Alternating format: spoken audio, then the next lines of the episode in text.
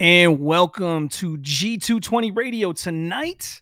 Tonight, we're going to be talking about. You ever hear that phrase? It's Christianity is a, a relationship, it's not a religion, it's a personal relationship with Jesus Christ. Well, we're going to talk about that tonight here on G220 Radio with Mike Miller, with the original Natty P, episode number 518, live tonight, G220 Radio.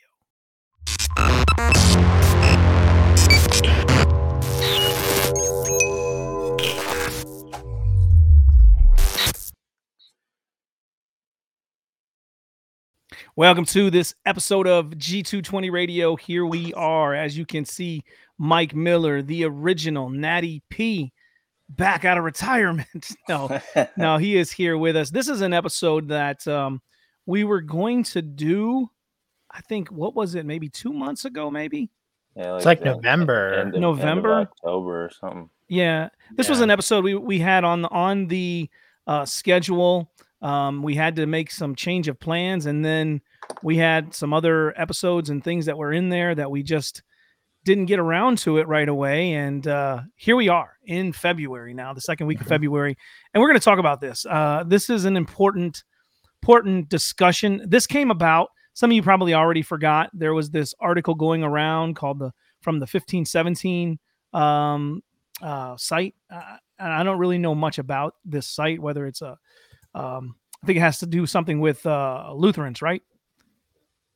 Am I right on that, or is it something? Yeah, yeah, it's a Lutheran one. It's a Lutheran site. Okay, so so this this article was going around talking about Christianity is not about a personal relationship with Jesus Christ, and so Nathaniel was like, "Hey, let's do an episode on this." And so me and Mike were like, "Okay." So we had this scheduled. Like I said, um, we had to make some change of plans, but here we are, and now we're going to talk about it. But before we do, before we do, um, I just want to thank Mike for holding it down the last two weeks. Um, and even, I mean, I saw you had some technical difficulties last week, and yet you still persevered. And I know that's not easy when you're trying to figure out, especially when you got guests. Because if it's just you by yourself, you can just kind of, well, I'll either roll through this or I'll just, you know, end it. Yeah. But thank you, brother, for for uh, holding it down, even with those difficulties. I know it can be stressful sometimes when Yeah. you don't know what's going on. It was so part of it was one of the guests couldn't we couldn't see nor hear, hmm but obviously they can they could see us and hear us. So just trying to figure out all of that and trying to use Zoom, which we don't pay for anymore, getting the message right in the middle. Yeah, it was a very exciting, stressful, and then kept messing up um, Kofi's name. I felt really bad. Yeah. Yeah, that Yeah. was I, I saw that. I was like, as soon as you was introducing him, it was like, Mike forgot to guess his name. But hey, you know, when you got all those technical difficulties going on, I don't think a lot of people realize this. There's so many things when you're trying to host and you're trying to Mhm. make sure everything's working properly. You're trying to make sure that the audio's coming through, you hear your guest, also that the people that are watching are hearing you. So many things is happening. And um, you're, you're trying to control and run all that. And then, you know, um, things aren't working. And then you start to get the like, oh no, what's going on here? I need to get this fixed. And you're live and you want to, it just things happen, man. That's, Yeah. that's part of and life. we went live after already having problems for 15, 20 minutes. Mhm. And so then it's like, okay, this is the backup plan, and now it's not working like it should have. At least what I thought it was. And then I'm sitting here, it's like, well, what else can I do? And just scrap it. OBS, YouTube, back to the Zoom, back to the good old days. Mhm. Let's get through this thing. Yeah. Well, all right, Nathaniel, how you been, man? Uh, I've been a while. Pretty, good, up and down. Good now. I had the disease like between Christmas and I don't know several weeks ago. hmm So I went to the.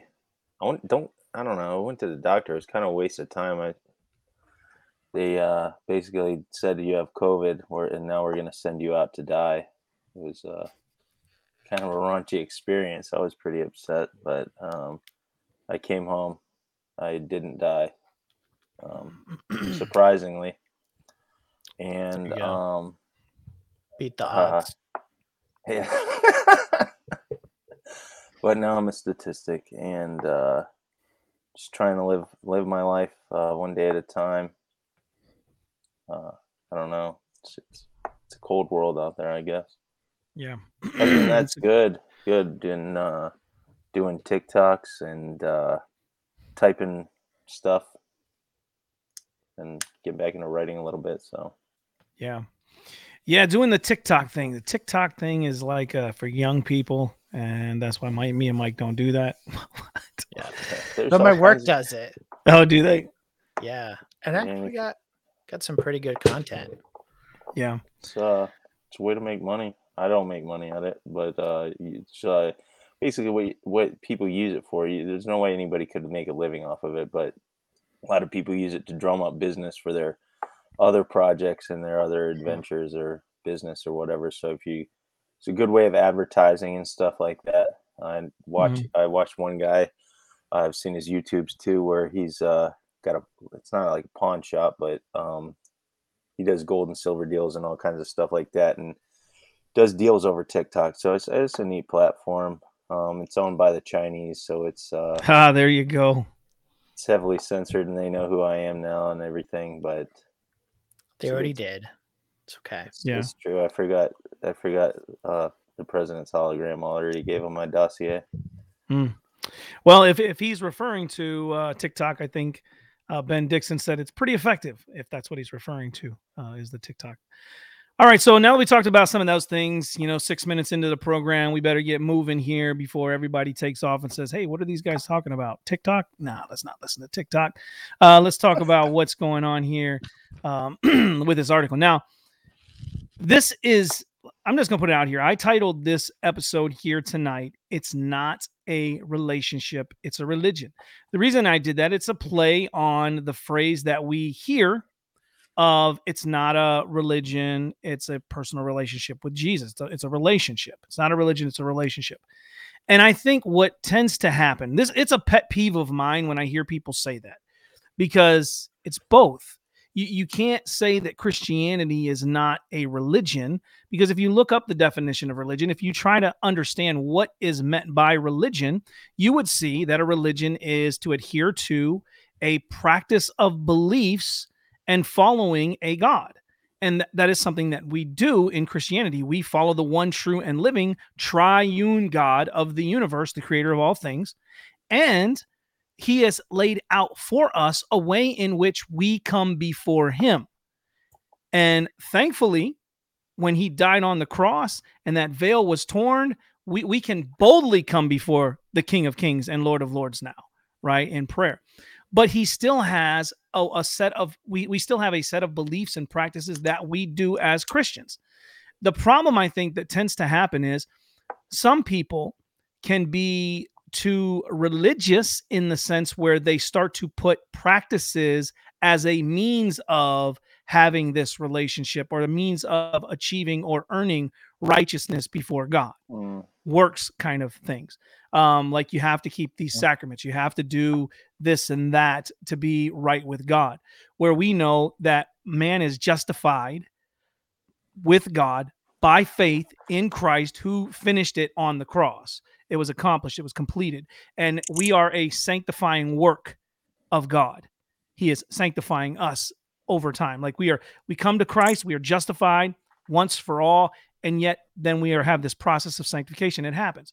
So my pet peeve with it is um, when people say that, uh, and often when they'll say someone is is religious or they're it's because of their religion, they'll make it seem or they'll connect that with like legalism or being judgmental or kind of being a Pharisee.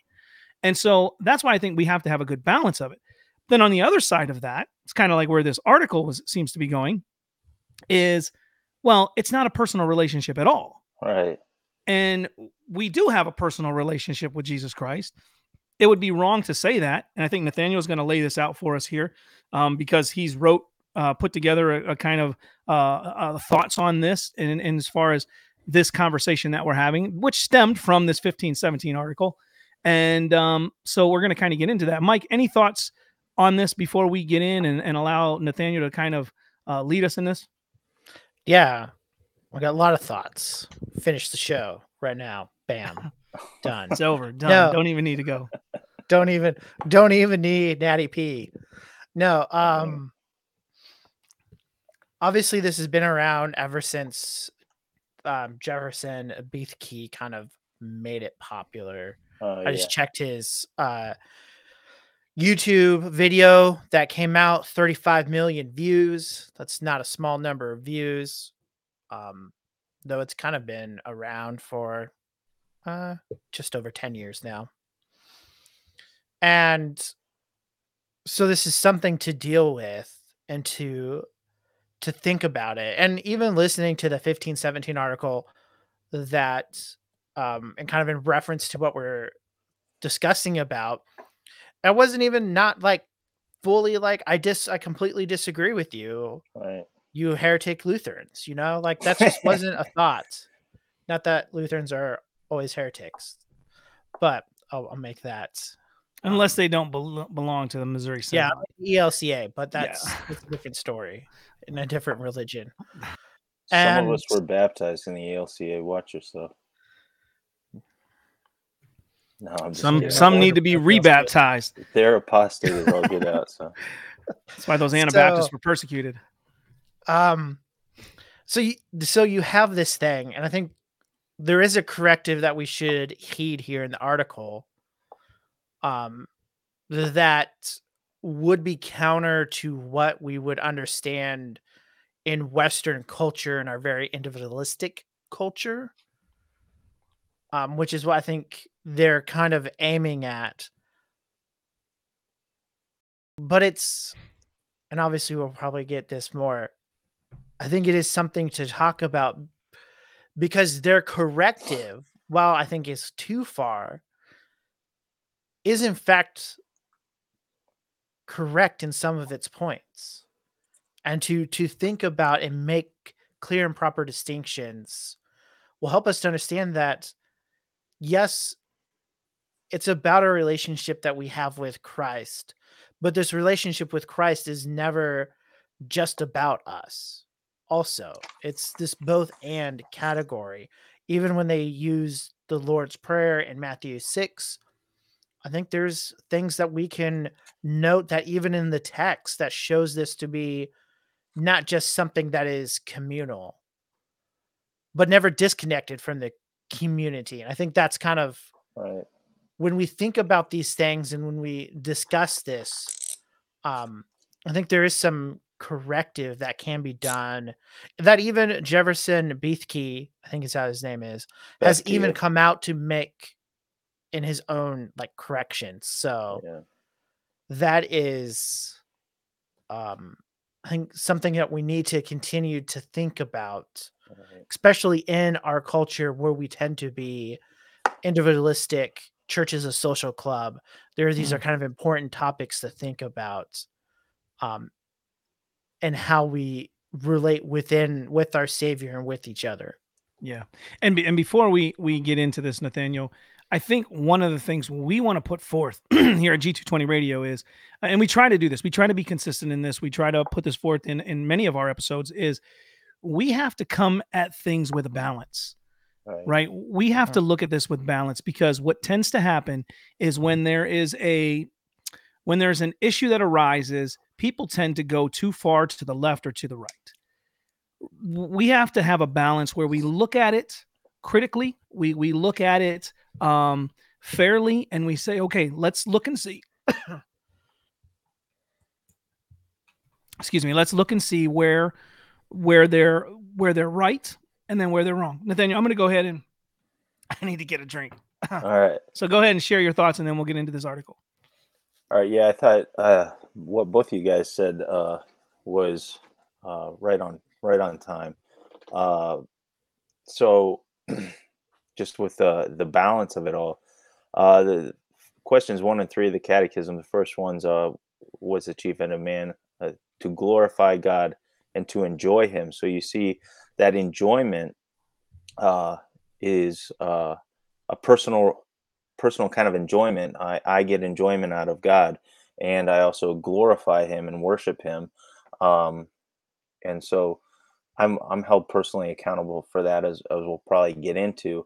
Uh, the other thing, because uh, we're because the first thing you talked about, Ricky, is it's not just a relationship; it's also a religion. So that's kind of what I'm uh, going for right here. Is uh, the third question of the Catechism is what do the Scriptures principally teach? And the, the the answer is the Scriptures principally teach what man is to believe concerning God and what duty God requires of man.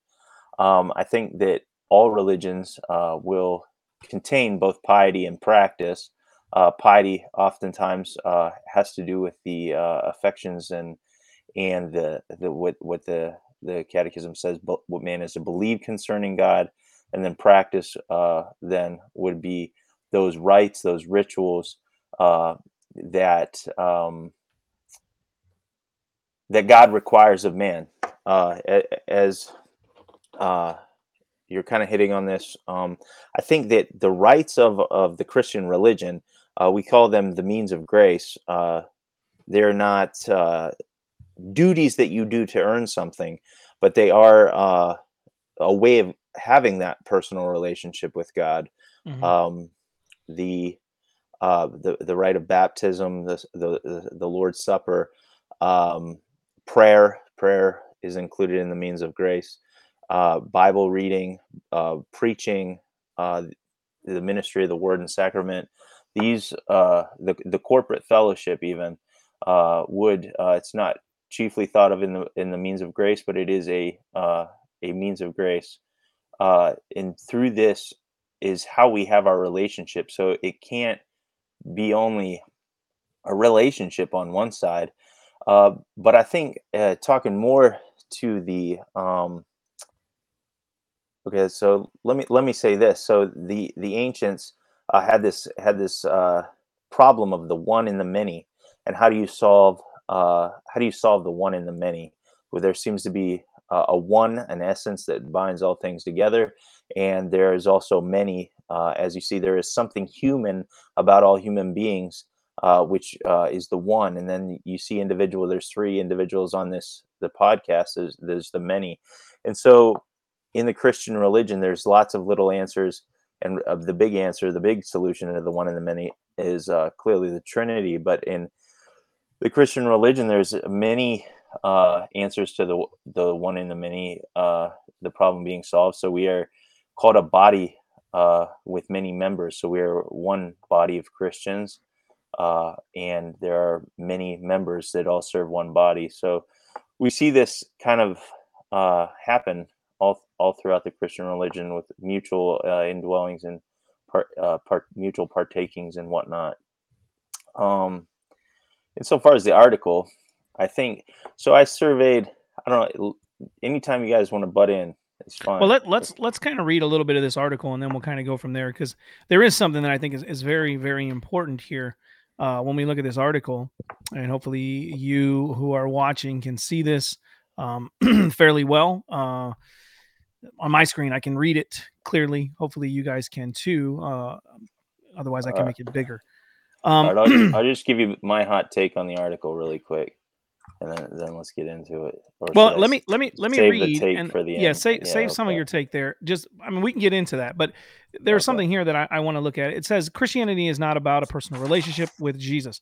Then it says Christianity um, is not a solo endeavor, not a private relationship between Jesus and me.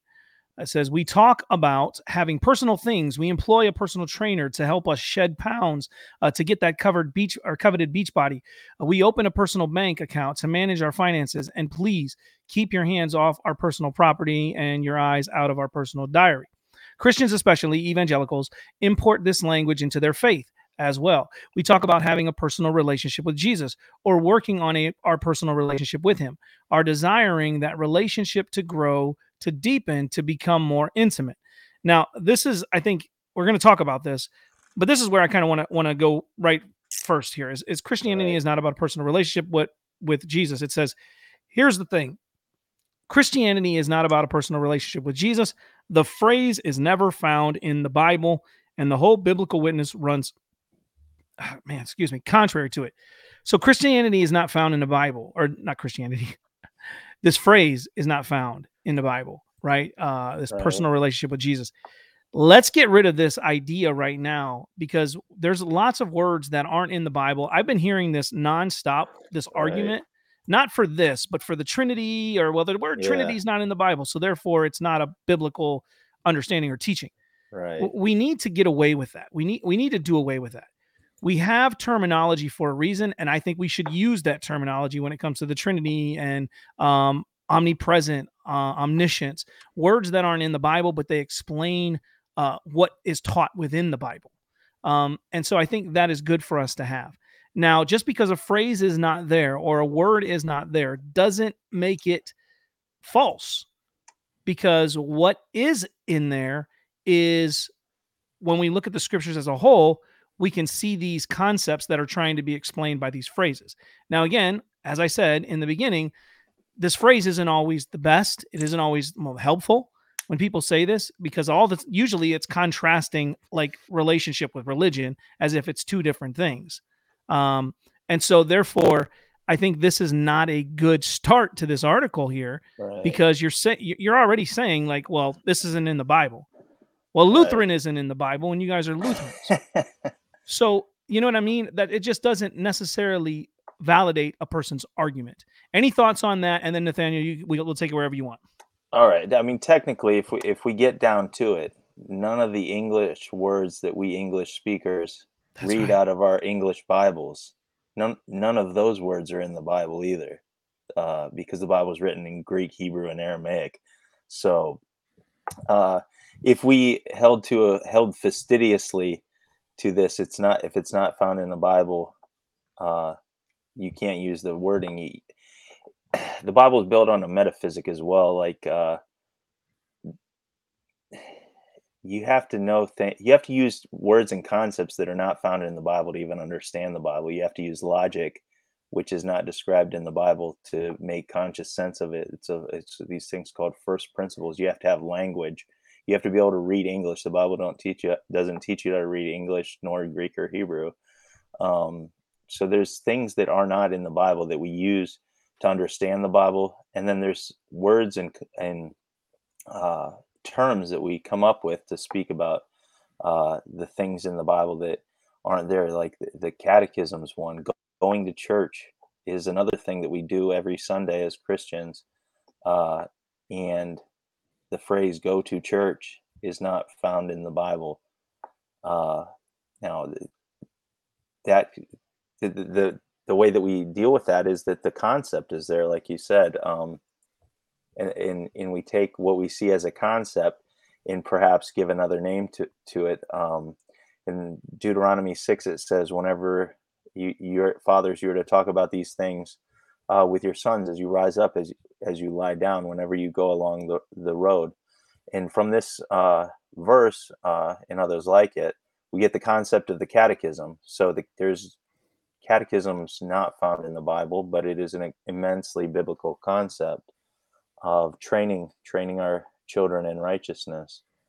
So yeah, I think uh, I think it really is a bad start to the article.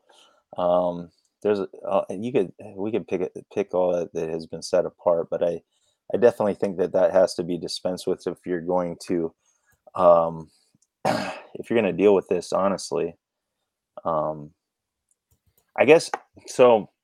Well, well, and if if that is going to be somebody's argument, um, because a word's not found in the Bible, Right. then the only biblical, the only biblical denomination is Baptist because John was a Baptist. That's it. So That's it. there you go. All right, let's let a little levity to the to the program. Let's move on. Yeah. So Yeah. go ahead, Mike.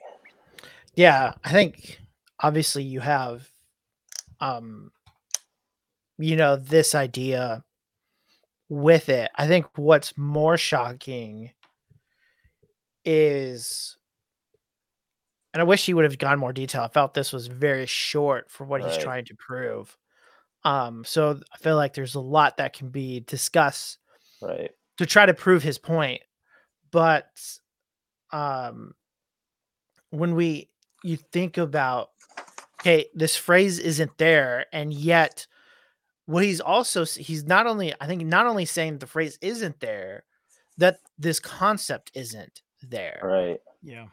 and so he's he's making because it's one thing to say the word Trinity isn't in the Bible, Right.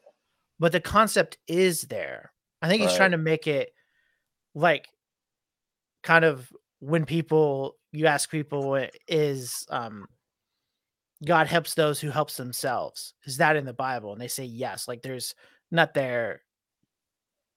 That phrase isn't there. And we would also say that concept isn't there. Right. I think that's what he's trying to to prove and to go. So it's like, yes, the phrase isn't in there, but even more than that, as if it was in there, and maybe evangelicals think it's in there, the concept is also not in there. In fact, runs contrary to it. Um, Right. and I think that's trying to like to, I guess, build up that argument that this is just completely unbiblical. This language of a personal relationship. And I mean, obviously, we've already showed our cards what we think about this. Um, I I felt like there was a lot that he could have explained and gone to.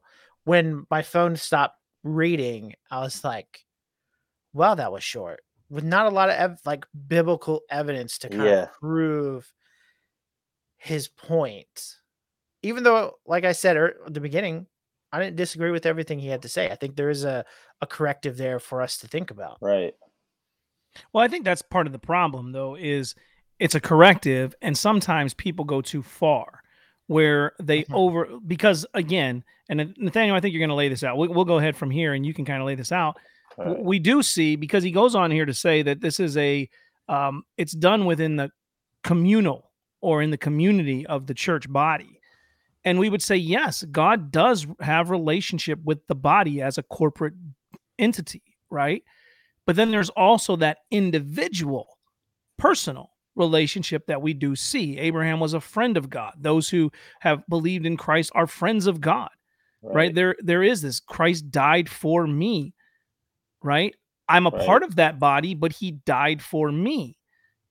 And so therefore we can see some of these things. So Nathaniel, we're, we'll turn it over to you now. Just lay out uh, what you wanted to, speak about about this article. We won't read through the entirety of the article. Anyone can find this if you go to the 1517. Uh, and like I said, it's titled um, Christianity is not about a personal relationship with Jesus. So from there, we'll go ahead, uh, Nathaniel, and take it take it away. All right. So eventually, I so so this weekend I was at church and I surveyed uh, several people. I asked them what they thought about the phrase "personal relationship with Jesus," and most of them had somewhere in their comments that it was uh, cringeworthy or tired from overuse or kind of uh, can be confusing. Uh, one of the articles that uh, I had sent over to you guys had said that uh, it isn't even helpful anymore. And I guess sometimes, uh, based on the in our circles, it's not a phrase that's used uh, as much, but uh, you can kind of so with these Christianese, it kind of has become Christianese for something, and uh, you don't really even think about the wording as much or what it means. It's just a, a Christianism, um, and I think to be uh, charitable, I think uh, Mr. I think his name is Bird, Chad Bird. Yes, I think he also cringes at the phrase, and on uh, and sometime in 2017, he has saw the car going towards a ditch and jerked the steering wheel a little too hard. Um, there's a lot of good points in the article. Um, He should have said, Jesus, take the wheel. Yeah, yeah, get us back on course, right? Um, I guess when I was thinking about this article, I kind of thought about it in two parts because what one thing that he says in the article is very true. Christianity is a corporate relationship. Uh, so when I was thinking about this, I was thinking in terms of okay, I want to acknowledge that corporate relationship that he's advocating because it's most definitely a concept found in the Bible.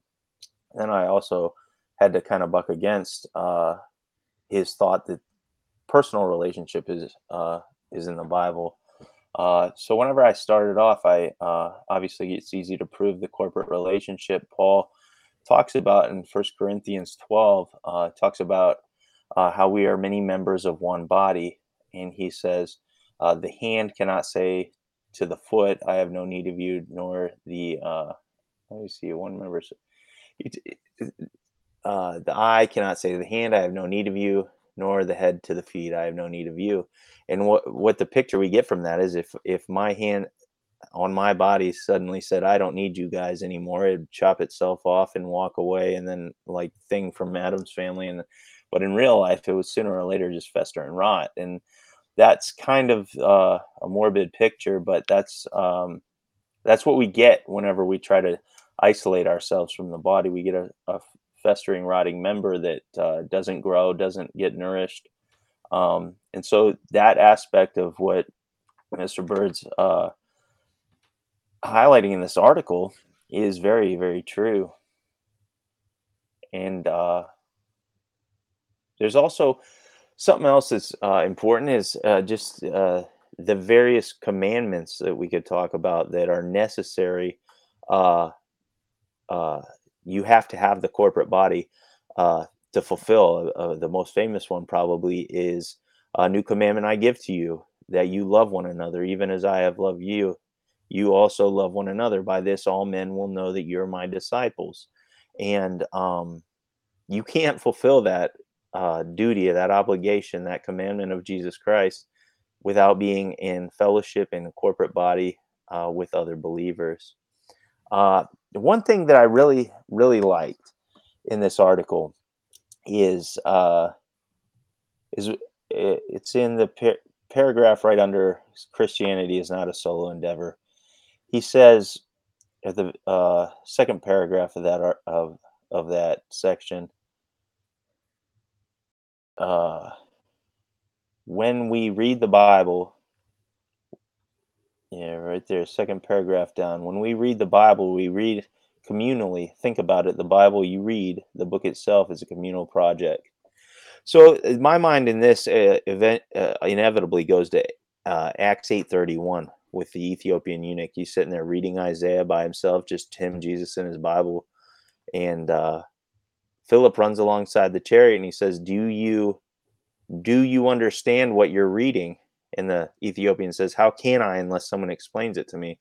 And if we think about it, uh, we have a very, there, there's, the, the Bible is so immense and so full. There's many things that are perspicuous that uh, someone walking along the street could pick it up by themselves and, and grasp certain things. The doctrine of perspicuity of the scriptures. However, it's just like the Ethiopian eunuch. We need others to help us to understand. And this is true whether it's our pastor at church, our, our mom or our dad or our brother. Uh, or uh, something that people don't often think about is that whenever we read the confessions or uh, uh the patristic, the church fathers, uh, or any of the men uh, in between their time and now, um, those are all part of that community that explains what the Bible means to us. So I very much enjoyed that sentence of, of his and that that's very important as well because I've been seeing this a lot lately too, in some interactions I've had with individuals that um, want to attack Calvinism. Not our conversation for tonight, but they'll want to attack Calvinism and they'll say, "Well, you read all these other books instead of just reading right. the Bible." But the danger, like we can read the Bible, and the Spirit is our teacher, so the Spirit's going to lead you into all truth.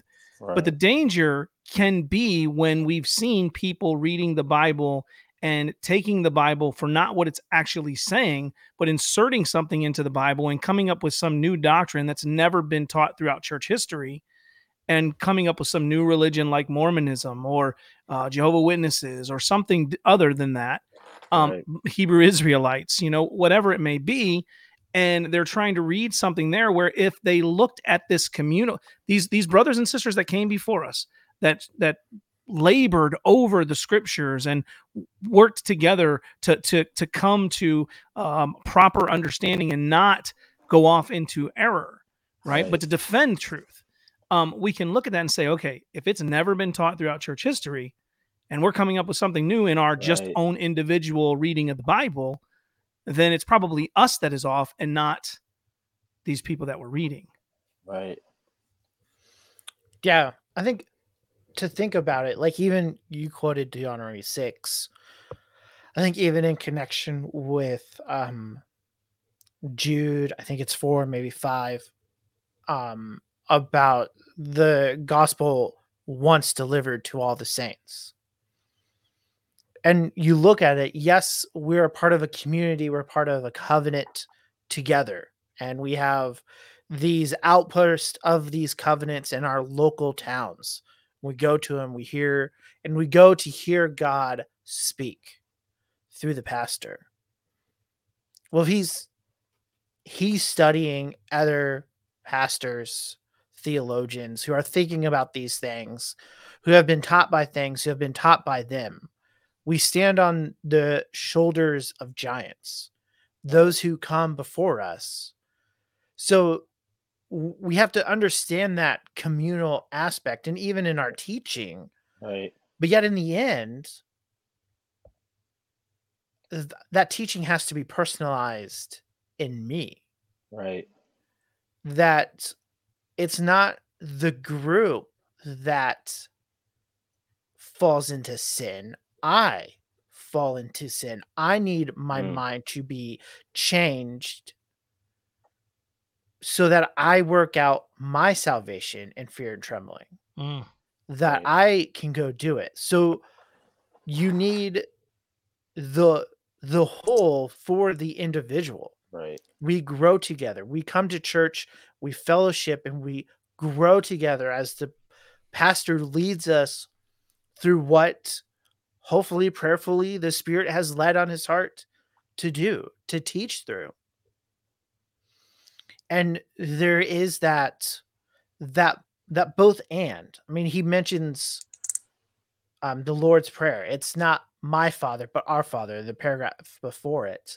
right But just before this, well, what are you supposed to do? You're supposed to go to your secret place. This is a place right where you come to commune with God, the triune. God. Yes, Jesus is there. The Spirit is um, on our behalf, there speaking things that are of God that we cannot say. But it's again, it's both and, and they are our Father, as the Baptist Catechism kind of points out and teaching on this, is to make it recognize that yes, it's not just us, right but that we pray with and for others. And so there's this again, you kind of mentioned that the one and the many. We are one, but there is many of us. There is one God in three persons who commune together, yet we know them by their actions. The Son in accomplishing redemption, the Spirit applying Him. Now, we talked about what this kind of all means in the grand scheme of things a couple weeks ago and divine um, operations and inseparable operations but it's still that the one and the many and these ideas that work out for it i think again i think pushing it where evangelicals tend to be all about my personal relationship and almost too much focus in which they in one sense hate the corporate life. Mhm. right. The the gathering together. We just go to church because that's what we do. Instead of expecting to meet the triune god with other believers right. in a community. Right. And it's it's it's those balance and so to kind of as we started it's not contrary to it it's both that that balance having yes i'm responsible for my faith and i'm responsible to make sure i'm partaking within the community right but it's not just the community Right. So, um, definitely like what you said there, Mike, uh, especially about um, our our uh, basically our walk um, and how we are held accountable as individuals uh, for um, for doing these things for ourselves. Right. Um, a verse I was going to go to next was, uh, uh, "But encourage one another day after day, as long as." It is still called today, so that none of you will be hardened by the deceitfulness of sin. And and it's just like you said you're accountable for for your own sin uh, however uh, the author of the hebrews uh, says uh, to encourage one another so you won't be hardened by the deceitfulness of sin. And later in the article, near the tail end, um, Chad Bird is saying, uh, For I know what would happen. I would end up making, in my mind, reshaping my personal Jesus into a strikingly familiar image, the image of me.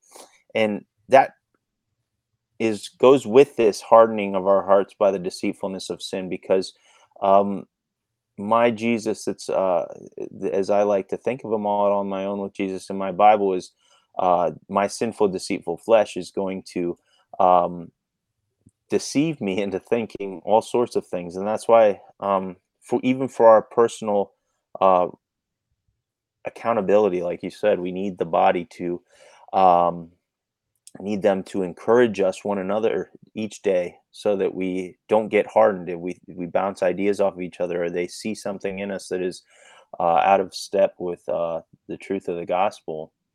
And, and again in the author says in chapter 10 he says let us consider how to stimulate one another to love and good deeds uh, not forsaking the assembly uh, forsaking our assembling together as is the habit of some but encouraging one another uh, all the more as you see the day draw near. So, my good deeds that I have to do, uh, other believers are supposed to stimulate me and to say, hey, do this, do this, good job, keep going.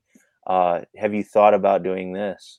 Um, so, for not only for not sinning, uh, which I'm personally accountable for, and not all, and also for good deeds, which I am personally accountable for, for he who knows the good who he ought to do and doesn't do it, for him that is sin, uh, James says.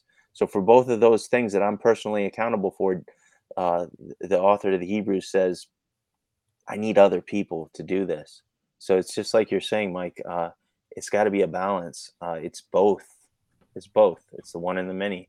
I am one person responsible, or I'm one of the many responsible in the one church uh, is, is responsible for uh, the other members encouraging me. Um, so those all of those commandments that we need other believers uh, to be able to fulfill. I can't stimulate anyone to good good deeds if I'm not around around anybody.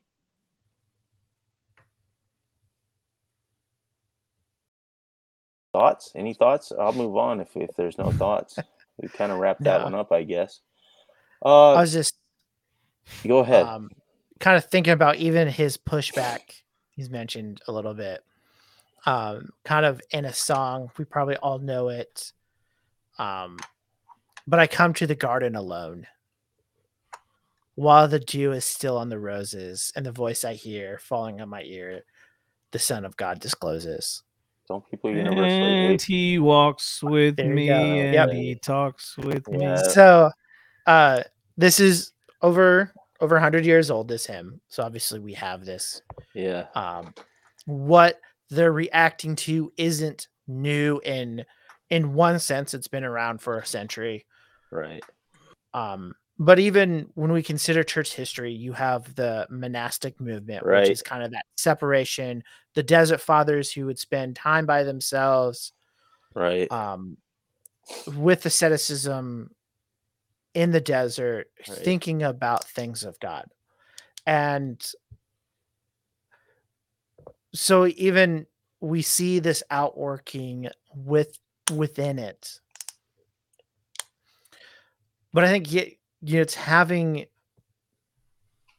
you know these balances. We're called to stir one another up in in good works and to and to be in it and to do it but we also have elements like in Romans 8 where the spirit confesses to our spirit that we're sons of God. It's a very a very personal moment.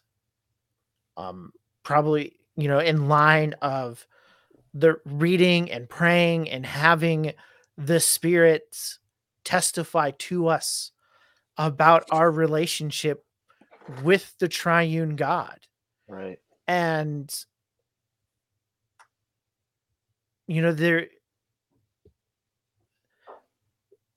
you know, in this kind of overreaction, really kind of moving towards kind of before um modernity when we've and I mean, in America plays a part in this and kind of um, individual rights and Right. you know having to do that. I think we need to recognize our our culture in it. I mean, Right. in one sense, you can say his pushing it back is even related to the deviations of the LGBT community Right. and the autonomy and, and the person, the individual. Um, but yet even in that, you they they need a community. It's not yes, that's my personal identity in their case, but they have it within a community. And this is the same. I have a relationship with the Lord. The Lord has saved me. I've called I've called upon the Lord, obviously in understanding that is the Lord who has regenerated me and making these professions. Right. And then he has brought to me a people to help me to grow. Right. But it still has to be my faith. Right. And and I have to work on growing it in sanctification and appealing to the spirit in prayer while I pray for others and I and I look at others. And so, I mean, you can have religious encounters in the secret garden Yeah. where you walk alone, but you also have those same, you should have those same encounters coming together in fellowship with other believers. and I think part of again the the having the body around with you and that's why again we, we don't want to go too far to one ditch or to the other. We want to stay balanced.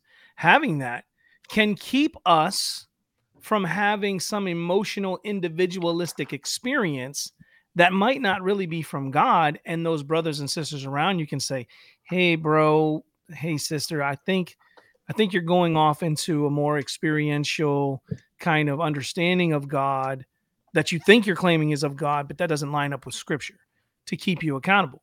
So those Right. things, there's those benefits to that because what I see often, and this is why I think people sometimes overcorrect, Right. is because it becomes my personal relationship with Jesus is void of the scripture, it's void of the church. Therefore, I have this understanding of, of Jesus. And the Jesus I know isn't like the Jesus you're talking about, you Pharisee, you judgmental Christian who's standing on the streets telling people to turn to, to Christ, because that's not my Jesus, right? And so there, therefore, there, there's there's this benefit to having the body and not completely disconnecting yourself from it because that is God did call us to be a part of this. Um, it- it's it's His body, the hand, the feet coming together, Him being the head. Um, but that doesn't, again, take away from the fact that we have that personal relationship with Christ. Right. But there's a balance. We this is what I think we we really want to make sure that you're getting that out of this here tonight. And I think that's what's what's being accomplished, I believe. But uh is that there's a balance here. We can say, yes, corporately, we see that it's there. Personally, we see that it's there. You know, when I'm struggling and this week going through uh, the loss of a family member, and then the, Christ comes and he comforts me, right? When you're going through something, you're comforted. But he also uses the body to do that as well, to Right. come alongside and comfort you. Right, most definitely. I think there's a uh, the opposite ditch too. There's uh, several groups within the the Christian culture that, um, whether they're uh, it's definitely out, out, outside the bounds of orthodoxy. So uh, we see groups like uh, the New Perspective, as, as much as I know. So if I'm misunderstanding you, I haven't looked that deep into it. So uh, Federal Vision, uh, the New Perspective on Paul, the Roman Catholic Church, uh, all make uh, it seems to me to make uh, an error towards this corporate relationship where uh, the the main thrust of things is that uh, being united to the covenant community and uh, almost as though salvation were uh, contingent upon being membership of that. It's definitely true true of Roman Catholicism. If you're not a member of the true church, then you're you're in some trouble. Now, more liberal uh, councils, I think, have uh,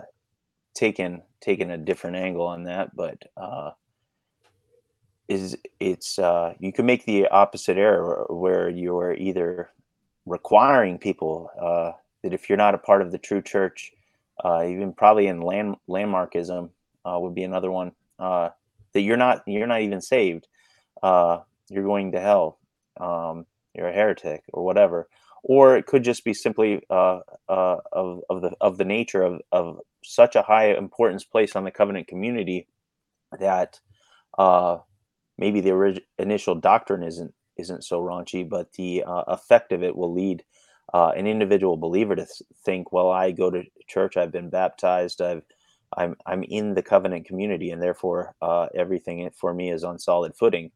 So I think that could be an opposite. Uh, that is an opposite error that does exist, uh, even as much as we've pushed back on the on the evangelical tendency uh, to be in a, a strictly personal relationship. I guess we could call it. And since we're trying to be balanced, we should probably move on to the personal side of things, discuss that a little more.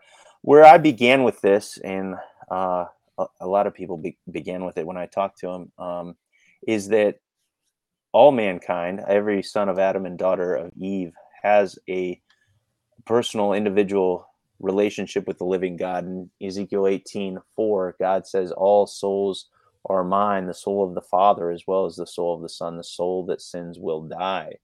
In uh, Ezekiel 18 20, he says the same thing again the soul who sins will die. The, uh, the Father will not, or the Son will not bear the punishment for the Father's iniquity, nor the Father bear the punishment for the Son's iniquity. The righteousness of the righteous will be upon himself, and the wickedness of the wicked will be on himself. And in Romans 2, Paul, uh, referencing the Psalms and the Proverbs, says that there's a day coming when God will render to each person according to his deeds. And so, from these collection of verses, we can see that not only does the Christian have an in, individual relationship before God, but each uh, each person has a individual standing before the living God, um, which then gets redeemed in Christianity. So that individual relationship is already there, uh, and uh, it it's just transformed uh, as we are redeemed. Yeah, that's, that's where I began the, that the discussion of that topic in my mind. Any thoughts on that, or should we keep moving?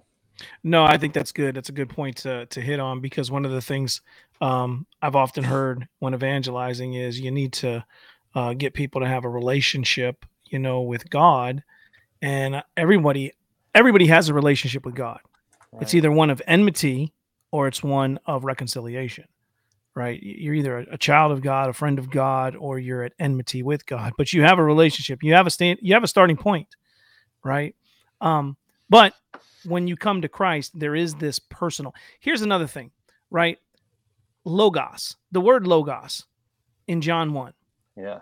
Right. I was reading through this because we, we was doing a study on it a few weeks ago uh, here at my house. We was having a Bible study on it.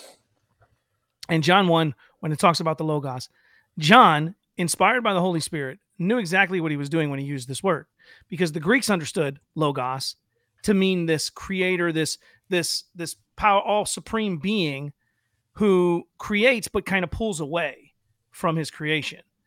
Whereas the Jews would have understood this as well, this word logos, as they understood in the Old Testament, you have this um, the word of the Lord came, the word of the Lord mm-hmm. came, the word of the Lord came. And John connects this and says, this isn't as the Greeks, so the, the, the Jews would have understood this logos, the word of the Lord coming. The, the Greeks would have had this understanding of the word uh, or this this this creator, this supreme being, but one that's di- like distant from having relationship with creation. But John says, and the word became flesh and dwelt among us. And he mm. talks about the one whom God loved. So he's he's he's letting it be known to the Jews, not only this word of the Lord that came, this is the word, this is God incarnate here, here. Right.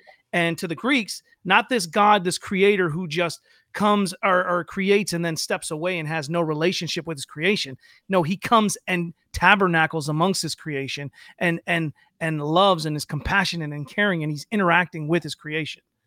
Right. And so you see that even in in John. So it's this personal God. Right. And we each have that person. And that's why it's important for us to to not neglect it, not say we don't have a personal relationship with Christ. If you don't have a personal relationship with Christ, something's wrong, right? Right. But not at the expense of saying that it's we don't have a religion either. It's balance, balance, balance, Balance, balance. balance, Daniel-san, balance. Yeah. Uh, if we think about, uh, if we read the Gospels, um, Jesus was indeed the Word that became flesh, and He was was and is and continueth to be forever, both God and man in uh, two distinct natures in one person. Uh, and so Jesus, as a man in the appearance of a man, walked the earth, and so he is an individual. So if you think about every every encounter, every miracle that he performed, uh, every person he called, uh, it was always uh, they went to Jesus personally. Uh, now there was there was uh, you could see the the the corporate relationship as well as you see the the one fellow uh, lowered down um, lowered down through the roof with a mat. So there's a, a, a beauty there as well as we see the corporate and the and the personal as Jesus personally he heals him and forgives his personal sins. Um, one passage that really uh, is lovely uh, to this to this effect. So in uh, John 11, uh, when Lazarus falls ill, word sent to him, or word is sent to Jesus, and they say, "Lord, the, behold, uh, the one whom you love is sick." Um, and then later on in verse 5, we're told also that Jesus loved Martha and her sister and Lazarus. And so we see also, as you mentioned, John is described describes himself anonymously five times as the one Jesus loved. And so we see this beauty here that Jesus loves uh, each of these people. It, it, mentions each of them by name in, in John 11. Martha, her, well, I guess her sister, but it's a specific person, and Lazarus.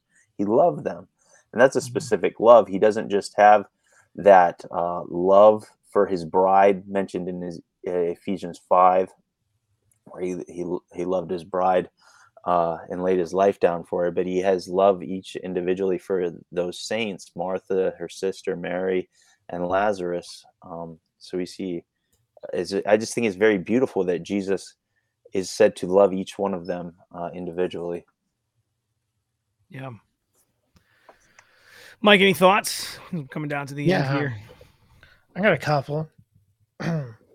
James chapter 1, verses 26 and 27. James here has just talked about um about the law, about hearers and doers. And then he says, if anyone thinks he is religious and does not bridle his tongue, but deceives his heart, this person's religion is worthless. Religion that is pure and undefiled before God is this to visit the orphans, the widows, and their afflictions, and to keep oneself unstained from the world. And when you look at the pronouns in the original language, it's singular. The verb, if if he if anyone thinks he is religious, is eimi, which is first person singular in it. so a person has to think about their religion. And here I think um religion is just not generic, but is the gospel. Right. Mm. And that this religion then is pure and undefiled before God the Father is this. And then you see the corporate outworking to visit the orphans, the widows, and their afflictions and then the personal keep one keep oneself unstained from the world right and then he goes on to the sin of partiality where he talks about faith and works and how faith is never alone faith is accompanied by works of faith that one can see someone's works and see their faith.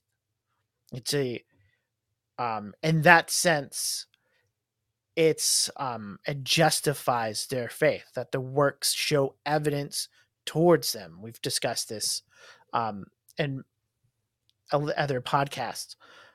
But i think when we, we think about these ideas the biblical authors kind of just go in and out between the personal and individual and the corporate. And moving through and you see the same thing in judges. So they've defeated um, jericho god has brought down the walls they have looted the city they have saved Rahab and now they're going to hit this insignificant town of ai take it over but they lose much bigger army small town should have won but they don't God judges them corporately. But what we find out in that that God judges them was because someone had sin Right. individualistically. The sin of Achan, stealing Right. things Mhm. that were devoted for destruction. Again, we can't make that kind of hard line between Right. the corporate and the individual. Right. they affect each they there there's an there's an effect with both Right. achan's sin caused 36 men to be killed or they fled yeah killed about 36 men there was a, a punishment on the corporate Right. but even but that didn't ex that didn't exonerate Achan and his sin. His and his family would face what was the consequence for doing what God had forbid in Right. taking things devoted for destruction. And I think this is how the Bible even lays lays it out. The covenant with Adam is a covenant with Adam Right. that would be passed on to his generation, but it's with Adam. It's not Right. with Sarai or with any. Now there's that federal headship that he does have. And again, I so so even with that understanding, right. it's it's both. Right. Which then calls us to think about what's important about what's important about all this. Well, we need the church for our own personal growth. Mhm. And that going to church and hearing is good and it's and in some sense probably better than just being by myself and reading my bible but i grow in both Mhm. and there's a refining in both that i can bring what i learn and i can be taught what other people are being learned and we can grow in community as we go Right. and that yes as the author said christianity isn't about desert christians living on their own and doing their own thing they live in community but they also need to be mindful of their own their own standing before god and, and what is sin and making sure that they they do what they that god has called them to do and that is to live in community. Right. And that brings up a thought for maybe a possible show down the road um, where can community go too far? Ooh. Because I'm Community thinking goes of communal, yeah, communal groups, right? Because I'm thinking of some of the, the Jonestown and some of these groups Yeah, that yeah, then they yeah. isolate themselves. Um, Mhm. Or even I've seen there's some groups that um, have issue with the church and then they believe they're doing church as we see it in the book of Acts. We're doing life together, we're doing all these things. And then it's like, but there's constant direct shots at at the church church. Right. Yeah. Even- Whereas, go ahead. or or I mean even and I, I'm sure I did this some in my in my younger years as a Christian, uh, where you're on on your social media and you're constantly taking shots at the church. Oh, the church is so bad at this and that and that other thing. You know, uh, maybe it's just one. Maybe it's just you on social media doing the same thing, like you're saying, taking shots at the church. Um, because it's not just my local church that uh, I'm a member of. It's uh, it's your local church. It's a the Presbyterian church. It's the even our friend the Lutheran, assuming they're confessional Lutherans. Uh, even that even that church we're members of. So to con- consistently being not not disagreeing. I'm not talking about disagreeing, having polemical arguments. I'm talking about like slams, just slams on the church. I think that's uh, best shows a sign of immaturity, and uh, at worst, I don't know, Yeah. other things. Yeah, because the communal aspect is a good thing. We do community, we do life together. When we go to church, and the people that I am involved with in my local church, and you get to know them, you get to do life together with them. But it's not that we're together every single day. And and I've seen some that are, are bringing together this kind of feel of like let's be like acts where we're living together and Yeah. we're sharing meals all the time together and those are great if you can do those things but sometimes those things don't happen it doesn't mean you're less of a community right? Right. so that's why i'm saying maybe that's a thought maybe something we can do down the road um and i got some things in mind but um i have a particular group in mind but uh yeah so. Any other thoughts nathaniel? You've been our guest tonight even though you are a good friend of the program here. The original natty p is back tonight Yeah. for uh you know this episode. Any last thoughts man? Because this is an article that um you brought to us so All right, so um, I guess the last piece of evidence that I would give for everything that we've discussed, uh, we talked about the corporate, we've talked about the individual, and we've talked about the need for balance uh, in both. If you can't see this yet and you're still confused, uh, even after all we said, I'll just encourage you uh, look for this. Read the book of Psalms. These are uh, 150 prayers, uh, depending on your faith tradition. Uh, uh, certain certain uh, denominations and even the Jews and Catholics uh, will divide it up a little different. Uh, but if you don't see uh, see this balance yet, read the Psalms because you have something like Psalm 49 uh, 1 that says, Sing to the Lord a new song and sing his praise in the congregation. And you have something like uh, Psalm 3 uh, where David says, I cried to the Lord with my, I was crying to the Lord for my, with my, with my voice and he answered me from his holy mountain. So you see this balance, this beautiful balance. And sometimes, even in the same Psalms, uh, you will see this. If you read all 150, learn them, you'll see this balance and this uh, dual nature of the the per- individual relationship and the corporate relationship. Uh, that would be, I guess, the coup de grace. If you, if you don't take it from what we've said here, you will definitely see it in the Psalms. Uh, so try that exercise if you're still having trouble. Yeah. Go ahead, Mike. You look like you're gonna say something. Close us out, brother. Grammarly says that these notes have a score of 78. There's some errors in there. Just gonna. What's that? Oh, on my paper that I sent to everybody. Oh, who cares? I was So wondering, like, what are you talking about? That's a Grammar. that's a privilege of not being a scholar nor in seminary. I can uh, do my own style, the the NAP style guide. so. But Grammarly, if you'd like to sponsor us, because I'm just saying. I'll start writing good if they sponsor you. so. No, that's all I got. All right. Well, that's been G220 Radio for tonight. Nathaniel, thanks for coming back on the program with us. Uh, it's always a pleasure, bro. Uh, don't be a stranger.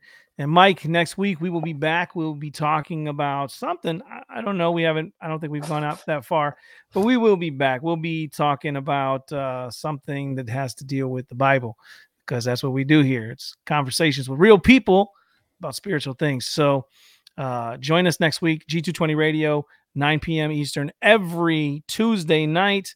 Uh, and uh, share, like, tell a friend, um, let them know. And uh, if if there's any kind of conversation you would love to hear us have a uh, talk about or discuss, email us at g220radio at gmail.com.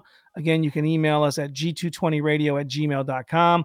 If you don't want to listen to us or watch us via YouTube, Facebook, wherever you're watching us, on Twitter, if you're watching us over there, uh, you can listen to the podcast on Podbeam or Podbean or any podcast catcher. That's I, I, uh, Apple Podcasts, wherever uh, you listen to them. You can follow us there as well. Yeah, That's sure been to get- G220 Radio. What's that? I was just gonna say, may uh, leave a comment, drop a five star review on the podcatcher. Yeah, there you go. Leave That that. Um, it may help us. It may not. Who knows? Those those who watch watch. Those who don't, they don't. They missing out, but that's okay. God bless and good night.